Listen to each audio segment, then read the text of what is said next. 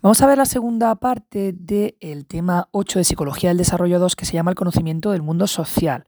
Hemos visto ya una primera parte donde hemos hecho pues, una introducción al tema y hemos ido hablando sobre eh, los conceptos más importantes en el dominio del conocimiento social y cómo se ha hecho el estudio del conocimiento sobre la sociedad, cuál es la historia, los enfoques y luego también la naturaleza de los modelos sociales y de los campos de representación del mundo social. Y ahora ya vamos con la última pregunta del tema que se llama la formación de representaciones sobre la sociedad, donde vamos a ver tres apartados, que serían la elaboración del conocimiento económico y en concreto cómo desarrollan los niños la idea de ganancia, la formación de la idea política y los niveles de conocimiento social. Esta pregunta la verdad que está bonita, ¿eh? está interesante cómo el niño va comprendiendo cómo funciona el mundo, ¿no? El mundo social. Entonces, nos explica la introducción que los niños van descubriendo que existen instituciones dentro de las cuales los individuos actúan. Y en este caso, los niños ya saben que la conducta del individuo cuando está dentro de una institución, pues eh, está determinada por el papel que desempeña. Pues si es el profe, pues se comporta de una manera, si es el alumno, pues de otra manera, ¿no? Entonces, eh, el niño, el individuo, tiene que saber que está en ese tipo de institución y comportarse de acuerdo con unas reglas constitutivas. Es decir, si estoy en una tienda, pues si cojo algo tengo que pagarlo. Si estoy en un banco y quiero sacar dinero del de la cuenta bancaria, pues tengo que dar mi DNI. Si estoy en la escuela, pues me tengo que portar bien. Entonces, el individuo va entendiendo que cuando está en un tipo de institución, tiene que tener un comportamiento de acuerdo con esas reglas constitutivas que se han establecido, ¿no?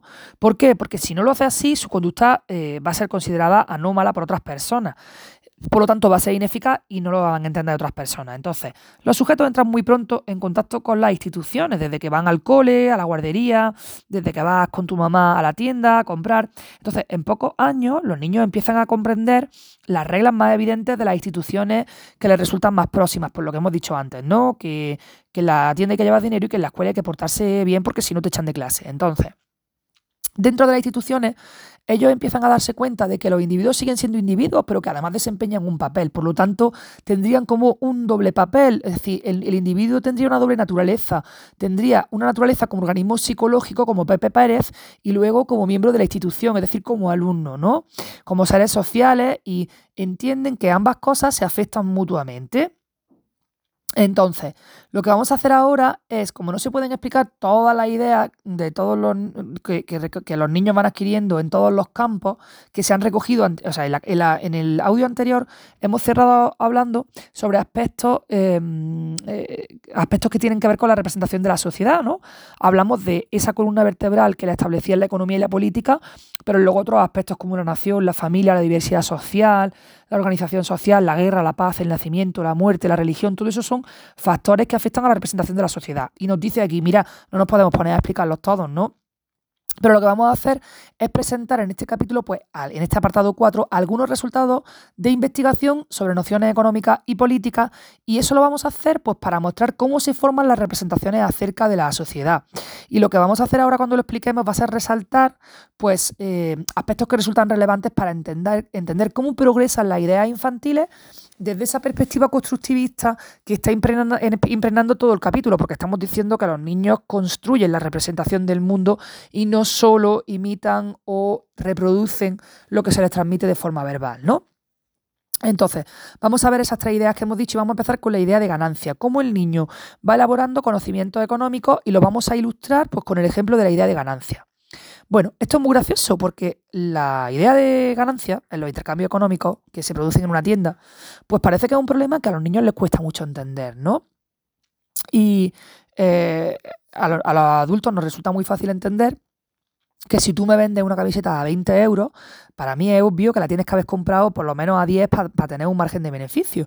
Sin embargo, a los niños, pues darse cuenta de que tiene que haber una diferencia necesaria entre el precio de compra y el precio al que se vende, pues es algo que les resulta muy complicado de entender, ¿no? Y de hecho, aquí nos dice que esto solo se logra entender más o menos a los 10 u 11 años. Hasta esa edad, los niños no, no comprenden que la ganancia del tendero eh, es la diferencia entre el precio al que ha conseguido la mercancía y el precio al que las vende, ¿no?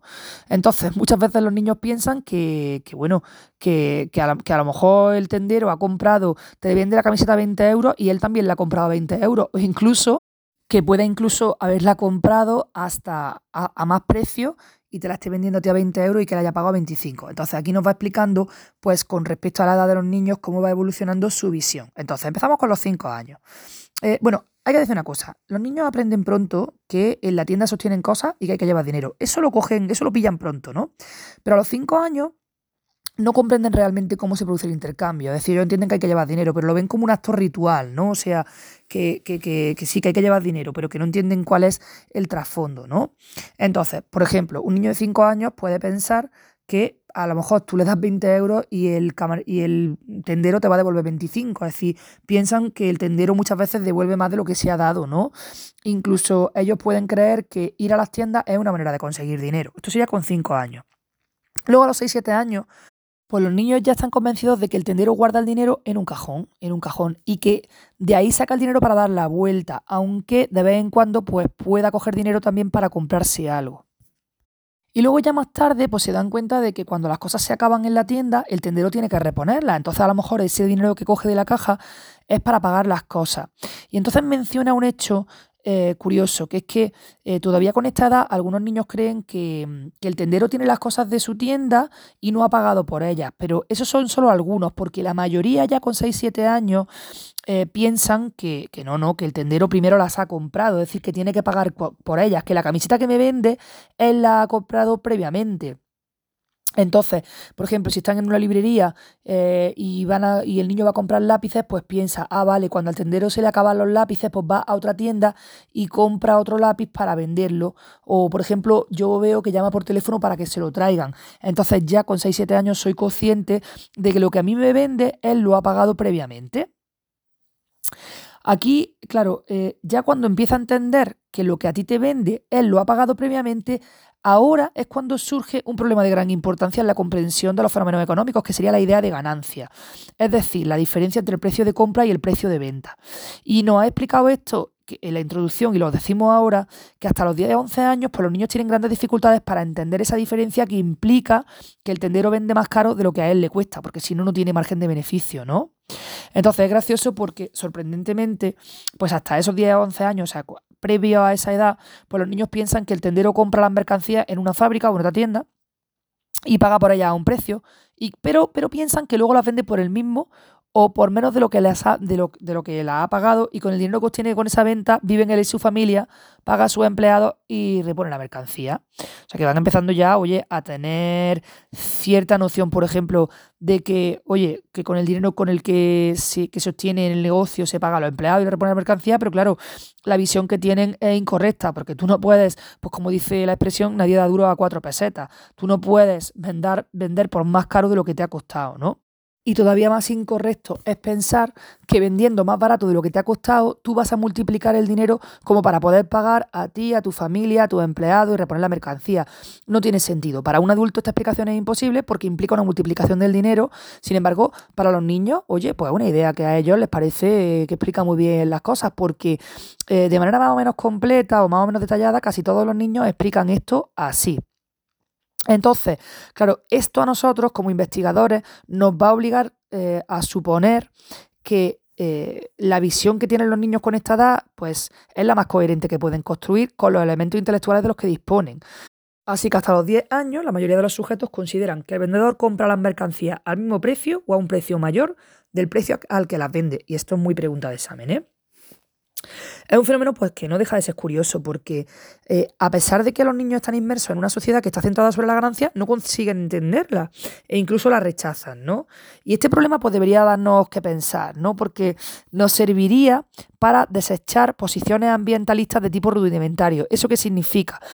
Hombre, pues que si el niño aprendiera a comprender la realidad social simplemente por la presión del ambiente, eh, si sus ideas no tuvieran un fuerte componente de construcción propia, pues entonces entenderían antes la idea de ganancia, muchísimo antes, porque no tendrían una contribución personal de su visión y su construcción del mundo, ¿no?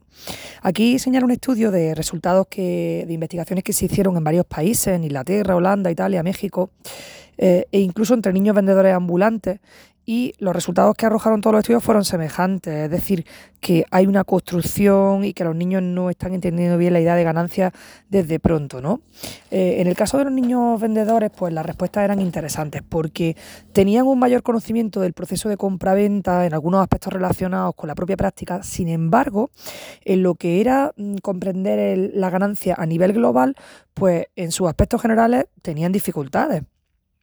Entonces, esto lo que nos enseña eh, es que, bueno, que hay un papel de la experiencia propia en la formación del conocimiento social.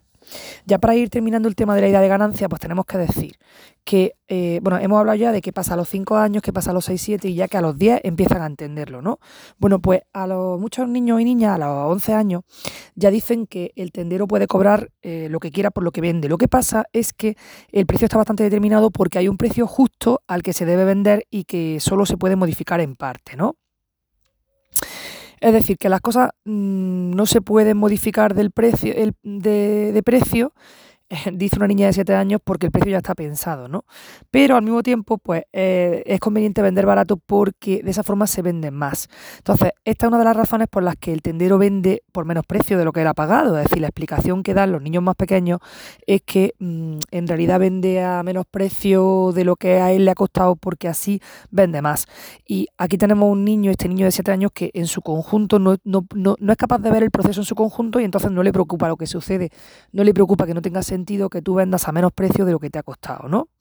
Bueno, hay una serie de obstáculos que dificultan la comprensión del niño y podemos señalar varios. Por ejemplo, que el niño tiene dificultades con los cómputos, que no le resulta fácil hacer operaciones aritméticas y por lo tanto no va a tener fácil pues separar el precio unitario eh, y el precio al por mayor, es decir, no es capaz de comprender que cuanto más compras más más te rebajan, ¿no? Y luego además, pues hay obstáculos de tipo moral, de tipo moral para entender la, idea de ganancia, porque algunos niños piensan que es injusto cobrar más de lo que se cuesta, que de lo que, de lo que, de lo que te cuesta, ¿no? Que sería como aprovecharte, incluso robar a la otra persona, ¿no? Entonces, esto sucede porque todavía el niño necesita una evolución hasta comprender eh, que hay una diferencia entre las relaciones personales de amistad eh, con respecto a las relaciones que están regidas por, por, normas de, tipo económico, ¿no?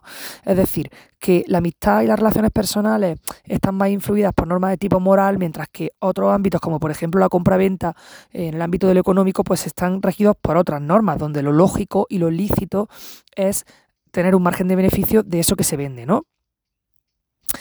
De todas formas, bueno, pues eh, incluso cuando ya el niño ha entendido la, idea de ganancia aplicada a la tienda, pues vamos a ver que todavía tiene dificultades en otros ámbitos más complejos, como por ejemplo, pues entender cómo funcionan los bancos. Así que lo que, lo que estamos viendo es que el niño empieza a entender, pues cuando es pequeñito, que con 5 años si va a la tienda tienes que llevar dinero, pero lo ve rollo ritual, a los 6, 7 empieza a entender ciertas cosas como que el tendero guarda el dinero en la caja, que de ahí da la vuelta, pero todavía no entiende realmente el trasfondo del proceso y entonces piensa que lo normal es cobrar lo mismo que te ha costado o menos. Y ya va evolucionando hasta que al final entiende que tiene que haber un margen. Pero a pesar de todo esto, eh, incluso cuando el niño entiende la idea de ganancia, pues todavía, vale, sí, ya entendió lo de las tiendas, pero todavía no entiende los bancos, no entiende la fabricación y circulación del dinero. Vamos, es que eso no lo entiende ni, a veces mis alumnos de economía de cuarto de eso. Bueno, y yo a veces tampoco entiendo algunas cosas. O sea que es que realmente, pues claro, hay una evolución hasta pues cosas más, más digamos, de mayor alcance, ¿no? Pues la producción de mercancías, salarios la determinación de precios de las cosas, pues todo eso todavía el niño eh, no lo entiende, incluso cuando ya consiga comprender la idea esta de ganancia. Bueno, ya hemos visto el tema de la ganancia, vámonos ahora con la formación de ideas políticas, que sería el punto 4 con 2. Bueno, los resultados de las investigaciones que se han hecho sobre nociones políticas convergen bastante, porque muestran que eh, como ocurre con respecto a otros aspectos de la sociedad, las concepciones políticas pues, avanzan a lo largo del curso del desarrollo desde una comprensión psicológica de los fenómenos hacia otra cada vez más institucionalizada. Es decir, que como en otros aspectos de, la comprensión del mundo social, vamos, eh, digamos, yendo desde ese terreno psicológico hasta ese terreno institucional, ¿no? ¿Por qué decimos esto? Pues porque al comienzo el niño explica la actuación de las autoridades pues por sus deseos, por sus creencias, eh, por su racionalidad y su sentido del deber moral, pero poco a poco pues se va entendiendo eh, que las acciones que se desempeñan eh, se hacen en virtud de atribuciones institucionalizadas del cargo que desempeña. Más esto es lo típico, ¿no? Que cuando tú eres chico, los niños pequeños pues se creen que los policías pueden hacer lo que quieran porque son la autoridad, ¿no? Luego van entendiendo que no, que los, que los policías hacen aquello que les como policías porque pertenecen a una institución y tienen un cargo que desempeñan, ¿no? ¿Podemos establecer niveles progresivos de comprensión con respecto a distintas nociones políticas? Pues sí, igual que lo hemos hecho eh, con las nociones económicas, pues se puede hacer esto con las nociones políticas. Y lo que se ha visto en general es que eh, los niños eh, pues explican, explican y predicen los acontecimientos sociales en su conjunto eh, y la progresión de la idea pues parece depender más de las competencias intelectuales de los sujetos que de las influencias del medio. O sea que habría una construcción, ¿vale? Como en el caso de las explicaciones que hemos dicho antes, habría una construcción por parte del sujeto más que una influencia del medio. Y si dijéramos que el medio influye bastante en ellos, pues sería más bien que influye en la velocidad de las conceptualizaciones y en los sesgos referidos al contenido que en el tipo de las explicaciones que se elaboran. Es decir, lo que venimos ya diciendo, que sí, que el medio influye, pero que no influye tanto en las explicaciones como en la velocidad a la que los niños conceptualizan. O sea, que dependiendo de la sociedad en la que estén, a lo mejor van a conceptualizar antes o más rápido que en otras, ¿vale? O dependiendo de la sociedad en la que estén, pues van a tener unos sesgos con respecto al contenido de, de, las nociones políticas, pero no con respecto a las explicaciones que se elaboran. Ahí hay una construcción por parte del sujeto, ¿no? Se han hecho varios estudios. Por ejemplo, se hizo un estudio eh, entrevistando a niños durante la transición española, donde se le preguntaban pues, sobre autoridades políticas, las funciones que desempeñan y todo esto, ¿no? Y eh, se, se han comparado pues lo que decían los niños en aquellos años con lo que dicen niños y adolescentes españoles en la actualidad. Y resulta que eh, cuando hablamos de las mismas edades, pues presentan ideas muy semejantes, pese a que evidentemente el contexto político en el que se desarrolló la niñez y adolescencia de los niños de la transición, pues es muy distinta del contexto eh, político en el que están formándose las ideas de los niños actuales, ¿no? Pues ya está, venimos a decir lo mismo, que Sí, la sociedad influye quizá en la velocidad a la que avanzan en sus concepciones, pero no en cómo elaboran las explicaciones sobre nociones políticas. Bueno, aquí dice también que, bueno, algunas de las explicaciones que proponían los entrevistados ya se habían detectado por otros investigadores que habían hecho estudios en otros países y en momentos distintos. Un ejemplo, en 1971, pues O'Connell perdón, Connell, pues describió una concepción de las funciones de la autoridad política a la que denominó task pool. Eh, entendiendo por este término task pool, pues eh, una suerte de conglomerado de tareas muy diversas y muy a veces extremadamente concretas que de modo indiferenciado los niños hasta los 10-11 años atribuyen a, todo tipo de autoridades políticas. Básicamente que el task pool es como que tú le dices a un niño, a ver, ¿qué funciones tiene una autoridad política? Y te va a decir pues una serie de funciones y eso sería el task pool. Entonces, eh, este hombre, Connell, hizo este estudio en 1971 en otro país y ahora comparas lo que decían los niños con respecto a esas funciones en el task pool en el año 71 y te vas a encontrar que se parece mucho a las explicaciones que proponen niños españoles eh, de la actualidad cuando se les pregunta por funciones que desempeñan las autoridades políticas, ¿no? Y esto también se hizo con niños argentinos y los datos pues, fueron iguales, ¿vale? Así que en su conjunto, pues los, sujetos hasta aproximadamente los 11 años pues van a concebir las relaciones políticas como si fueran personales. Hemos dicho antes que había una progresión desde eh, concebir las relaciones políticas como meramente psicológicas hasta, institucionaliz hasta institucional institucionales, ¿no? Bueno, pues en su conjunto los sujetos hasta los 11 años eh, conciben las relaciones políticas como si fueran personales y van a confiar en que todos los que ejercen actividades políticas pues comparten los mismos intereses y orientan sus actuaciones hacia el bien común. Van a entender que pues, estas personas realizan tareas de naturaleza bastante concreta, pero cuando le preguntamos a los niños qué tareas son, pues la verdad que a los chiquillos les cuesta precisarlo, es decir, que saben que son algunas tareas pero que no lo tienen muy claro y sí que dicen que, eh, que en el hasta los 11 años, pues los niños dicen que la racionalidad y la moral son suficientes para evitar los abusos de poder. Vaya, básicamente que creen que los políticos eh, pues se guían por las normas de moral y que, hombre, ¿cómo no va a hacer el político lo que es correcto, no? Sin embargo, si comparamos a estos niños de antes de los 11 años con adolescentes de 13, 14, pues ya eh, cuando tú entrevistas a esos niños de 13, 14, ellos infieren progresivamente que el mundo de las instituciones políticas tiene criterios institucionalizados de funcionamiento y entienden que las personas que desempeñan papeles políticos pues lo hacen en base a lo que está estipulado para sus cargos, es decir, que el político hace lo que está mandado a hacer, ¿no? Eh, no obstante, sí que es verdad que tardan bastante eh, los adolescentes en descubrir que es importante limitar normativamente el ejercicio de los cargos políticos, ¿no? Y también, pues, eh, les cuesta, digamos, comprender que, bueno, por lo menos tardan en, tardan en, saber o, o, en descubrir que se requieren medidas o mecanismos que eviten la concentración del poder político en una sola persona o en un grupo muy reducido. Es decir, que, ellos van progresando y que igual que un niño hasta los 11 años se cree que el político tiene una serie de tareas, pero que no sabe cuáles son, pero que son unas tareas concretas y que se va a guiar por la moral y la racionalidad, pues ya con 13, 14 dicen, no, bueno, a ver, el político no es tanto la moral y la racionalidad, sino que tiene que hacer una serie de cargos que se le, que se le imponen por su tarea y lo que sí es verdad es que al adolescente le cuesta entender pues cómo se pueden desarrollar esos mecanismos para que no se concentre el poder político, para que no haya abuso de poder y todo esto, ¿no?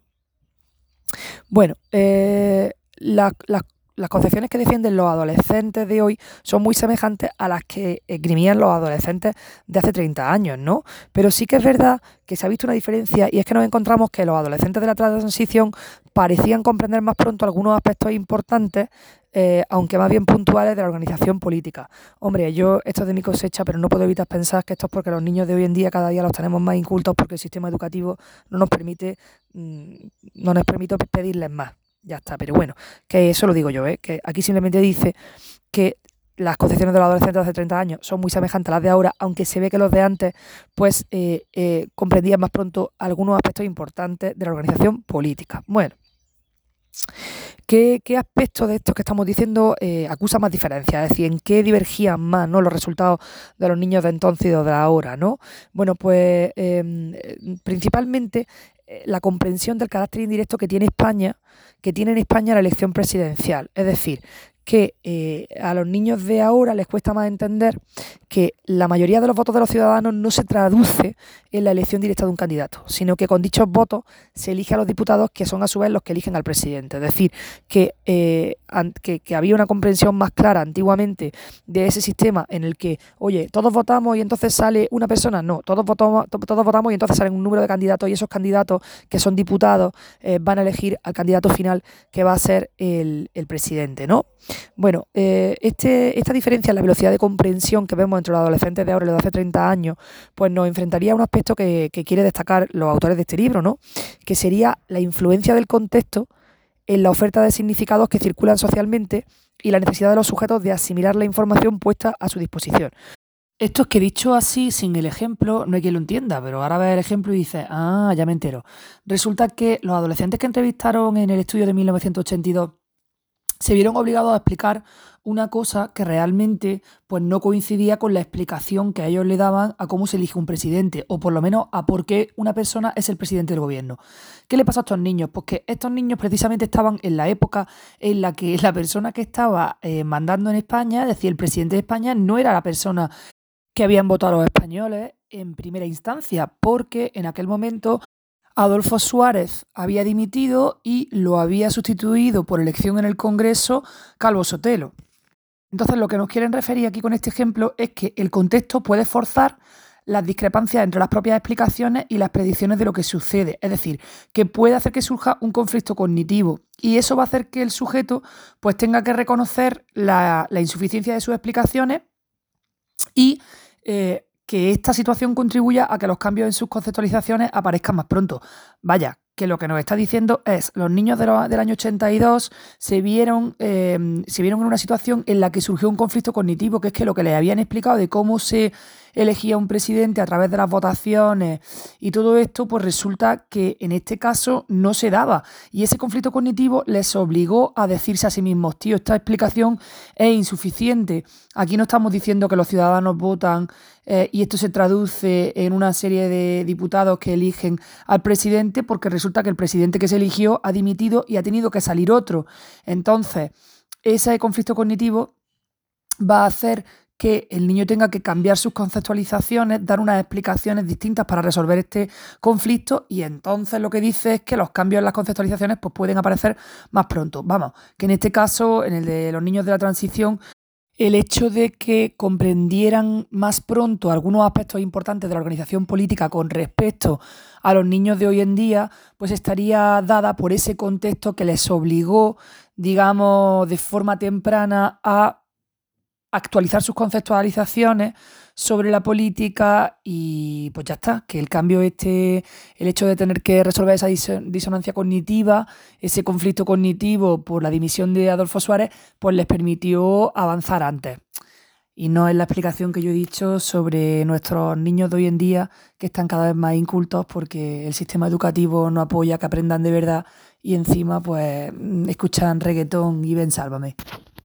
Nos queda ya la última pregunta, el último apartado, que sería el 4.3 sobre los niveles del conocimiento social. Ya hemos visto pues cómo se adquieren los conocimientos sobre economía, cómo se adquieren los conocimientos sobre organización política, y nos falta ya ver pues los niveles del conocimiento social. Y nos explica aquí que normalmente las explicaciones que dan los niños sobre los distintos aspectos de la sociedad, pues siguen una progresión que está muy ligada a las herramientas intelectuales de las que disponen. Es decir, que hay una pauta evolutiva eh, que hace que las explicaciones de niños de edades parecidas sean semejantes, mientras que eh, el entorno, es decir, el ambiente, mostraría una menor influencia.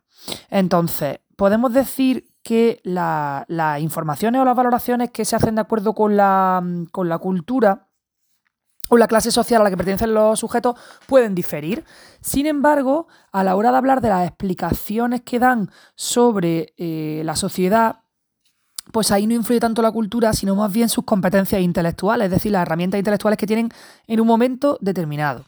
Aquí tenemos varias investigaciones sobre las representaciones de los niños y de los adolescentes acerca de la sociedad y se han ido comprobando pues, que cuando se les pide que expliquen el funcionamiento de una parcela amplia de la realidad social, pues mm, normalmente podemos ver en los sujetos que tienen distintas edades una pauta evolutiva constante, ¿no?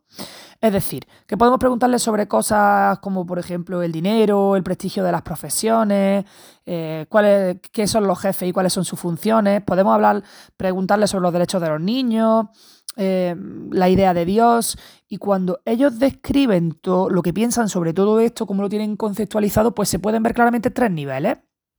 Una progresión evolutiva en tres niveles que en algunos casos se pueden subdividir y especificarse, pero que desde luego tienen las mismas características en cada uno de los niveles. ¿no? Entonces vamos a ver pues esos tres niveles. El primer nivel es hasta los 10-11 años, el segundo es de los 11 a los 13-14 y ya el tercero es a partir de los 13-14.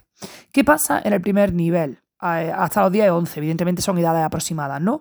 Bueno, pues que los sujetos basan las explicaciones quedan sobre aspectos del mundo social, como hemos dicho antes, en plan, Dios, jefe, el que los profesores, las funciones de, los, de las profesiones, pues las explicaciones que dan están basadas en los aspectos más visibles de la situación. Y esto tiene sentido, porque claro, eh, las herramientas intelectuales que tienen no les permiten hacer una, digamos, una conceptualización súper profunda. Entonces, ¿en qué se van a basar? Pues los aspectos más visibles de la, de la situación, ¿no?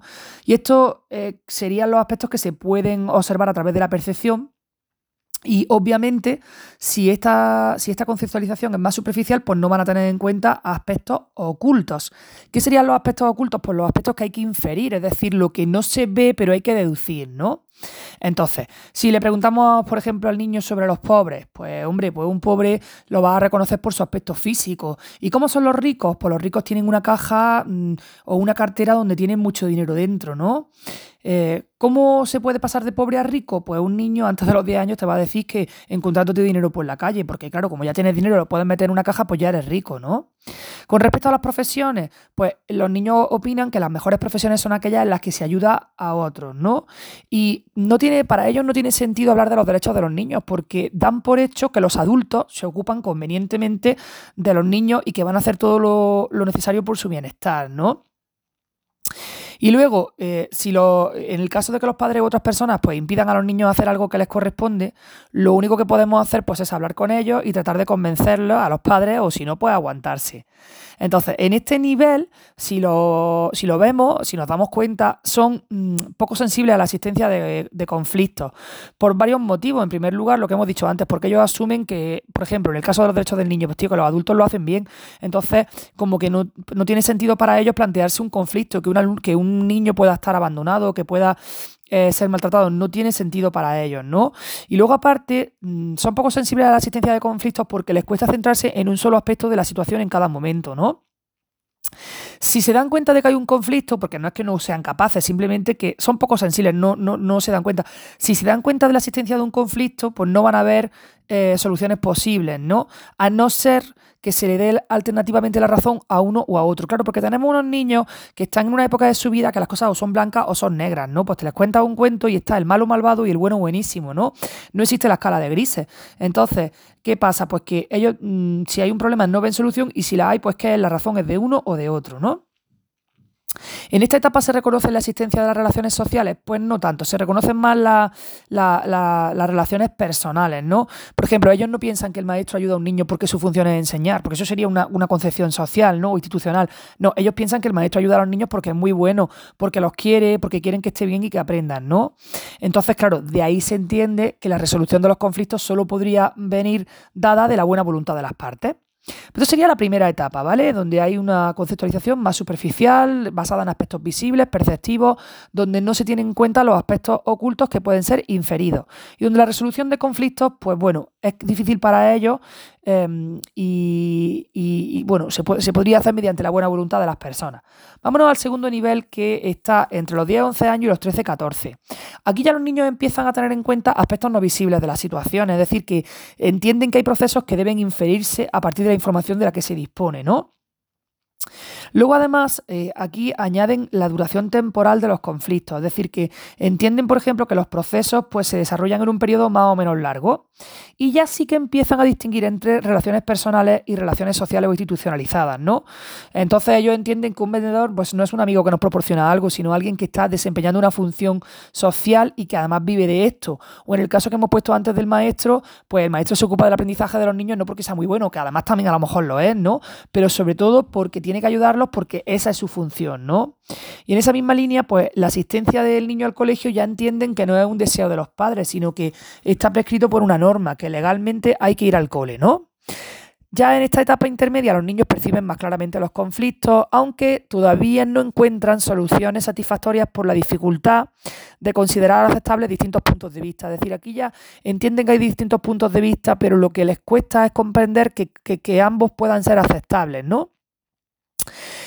Y ya los sujetos pues empiezan a evaluar las normas con sus, propios criterios e incluso a criticarlas. O sea que ya un niño de 12, 13 años eh, pues sí que está diciendo, pues no me parece bien, pues no estoy de acuerdo. Pues claro, ya lo tenemos ahí preadolescente perdido y en fin, pues, pues ya está, pues se pone a opinar y a criticarlo.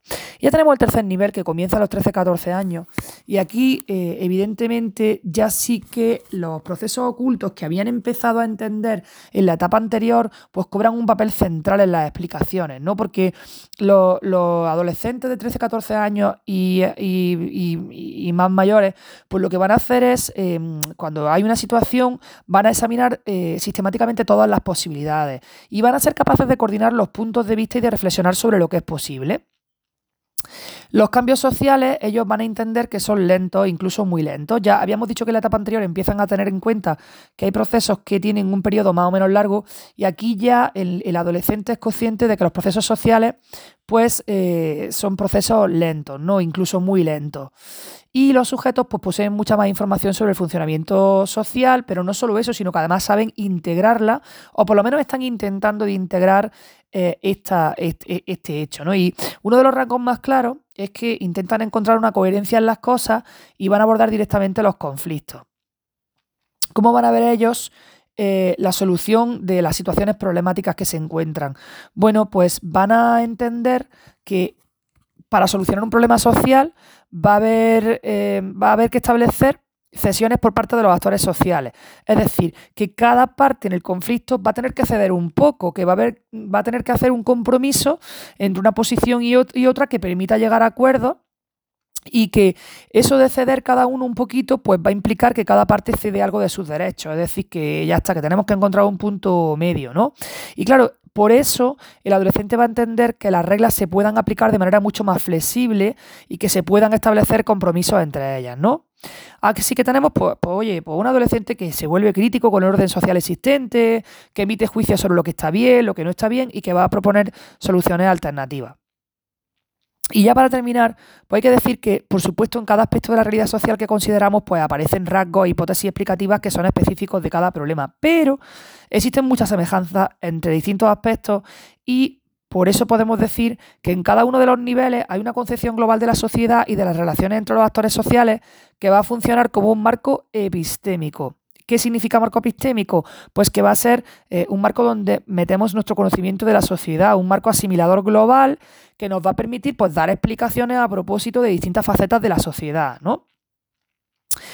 Y pues solo la investigación nos va a permitir averiguar si eh, estos niveles se dan en todos los terrenos. Pero lo que se ha visto, dicen los autores de este capítulo, eh, a, partir de lo que se ha visto, pues se puede hablar de visiones del mundo distintas que van construyéndose a lo largo del desarrollo. Y con esto terminaríamos el capítulo 8 y ya en el siguiente audio nos iremos con el desarrollo moral, que es el capítulo 9.